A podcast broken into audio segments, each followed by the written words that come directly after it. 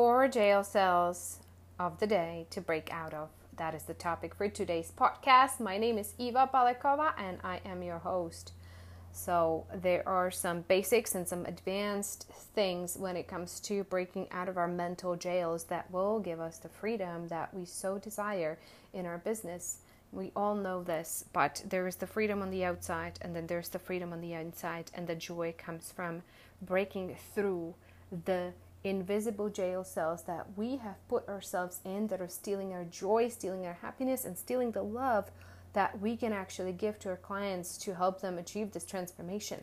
So there are some basic things that um, that we have talked about many many times before, and the two most basic jail cells that we all have sort of needed to work through or are working through is the popularity and the material safety.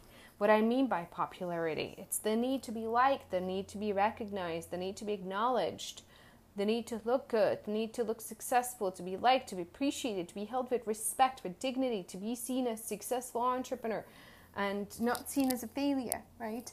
Then there is the material safety, which has to do with needing to feel secure, certain about the future, have plenty of resources, and all those things one thing that I've said before is if you have a need, it's not that you shouldn't have material safety and security, but it is the need and the cravingness of it and the, uh, the constant thinking about it and you're trying to get it and trying to control it that actually actually keeps it away.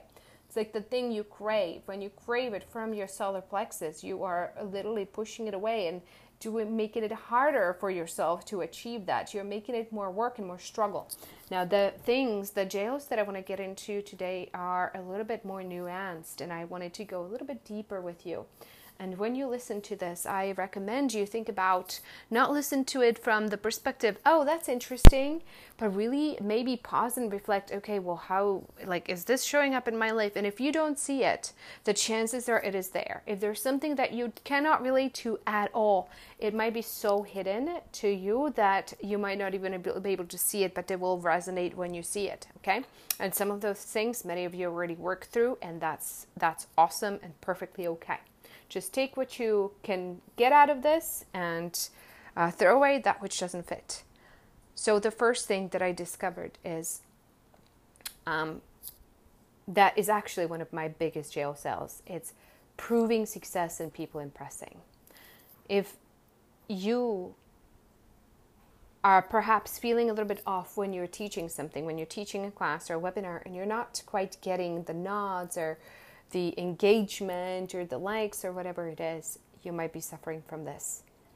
If you are afraid to launch a group program or your next group program because you're so afraid that you will not get enough people and the people who will be there they will think of you as a not a very successful uh, manifester right? It will be embarrassing if there's only a couple people in there and they're like who is everybody else? Where is everybody else then you might be suffering from this.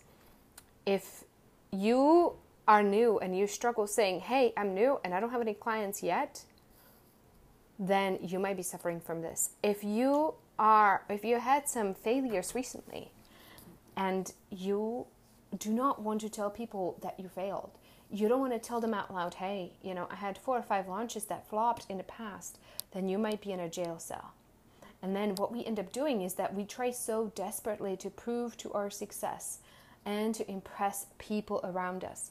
And I will tell you, this is such a deep programming. So, for so many of us, right? For, to some people, it's people pleasing. For the overachievers, it's people impressing many times. And when I was digging through this, it went all to the programming in the childhood. That is that is a journey that you need to take. Kind of like, okay, where did this come from? Why am I this way? And for me, I had a mother that was that one that was very good at recognizing my successes. Right? It was like if I brought home straight A's, she was so impressed, and I learned to live for impressing her. I literally would do anything to impress her because I learned that impressing people is how you get attention. If you get attention, you're safe. If you get that attention, you get that love, right? And if I didn't get the results, then it was all hell. And it, you know, the love that the way I perceived it was very conditional. Perhaps you can relate to that or some version of it. right? So that's the first one to start breaking out of and doing the inner healing and releasing the energy within us so that we can be free. We can be we can be doing things not to impress other people. You know, another thing that I learned about myself is like if I am working on a goal that is not that impressive, I'm unlikely to achieve it. If I'm working on a goal that is going to go everybody go like, "Whoa, Eva, that's really cool. That's really impressive." You know, that I'm that I'm actually very likely to achieve it and you know that is of course that has served me quite well i have finished a 100 mile run about two years after i quit smoking and couldn't even run a mile right to begin with you know i literally well maybe it was a little bit more than two years but i finished a marathon within the first half half a year from you know going from zero because I was like, ooh, this is really, and I didn't even see it. It was so unconscious for me, but I was literally doing all the things to impress other people. So crazy, right? I'm also somebody who, like, you know, the seven, seven figure single mom, you know, it, it was like, it was such a challenge for me. It's like, well, has anybody done this before from food stamps to seven figure in a year? Let's do this. Let's see if we can get, get this done, you know? And, you know, unconsciously I knew that it would be impressive to other people. Right? There's there's a thing that happens when you have gotten there and you don't really like it and you're like, yeah, you know, I don't really need to uh, I don't really need to run a seven figure business, I'm fine with multi six. I don't need multi seven or whatever because that's not what I enjoy. I enjoy working with a group of clients that I really love. I don't need to have a bajillion of clients, right? Or when you decide that you really don't need to run 100 mile runs because there's nobody to impress, right? Or when you figure, well, okay, you know, um, like what is the next step up from 100 miles? Well there isn't one because nobody runs well there are some people who run 200 mile runs i'm sure but the, there's no step up so you give up running entirely. At least i did right? So so most of you aren't this extreme but maybe you know somebody who is and this will help you understand them a little bit more and have maybe a little bit more compassion for them.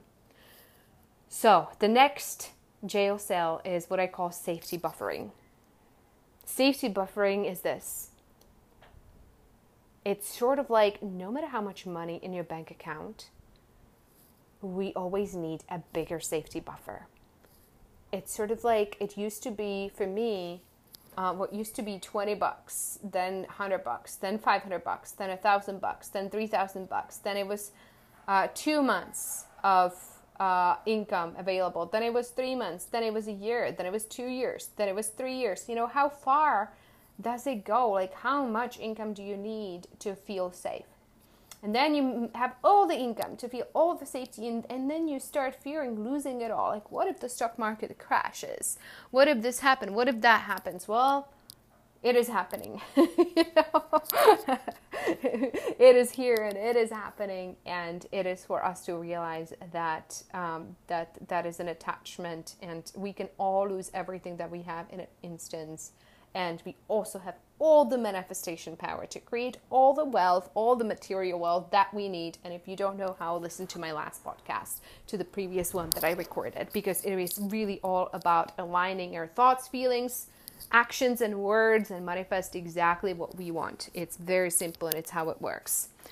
So, this buffering thing, we don't only do it with money, we do it in other areas of our life. We buffer up on having enough friends we buffer up on doing enough things to assure assure success right? For me if i wanted to have a successful launch then i would check all the boxes and then check them again and then some. I would do all the things take all the action to make sure that i was definitely going to get the final result. Uh, and I was not going to come away as a failure because I didn't want to look as a failure, which goes back to the first thing we talked about, right? So we check the boxes, check the boxes again, and check them some more, and then we're doing, doing, doing more, and then we find out, well, okay, like I'm, I'm doing all the things, and the results start diminishing themselves, right? So that's something to look at if that's happening to you because because the the you know overdoing the work tends to be counterproductive and it's oh, you start getting less and less results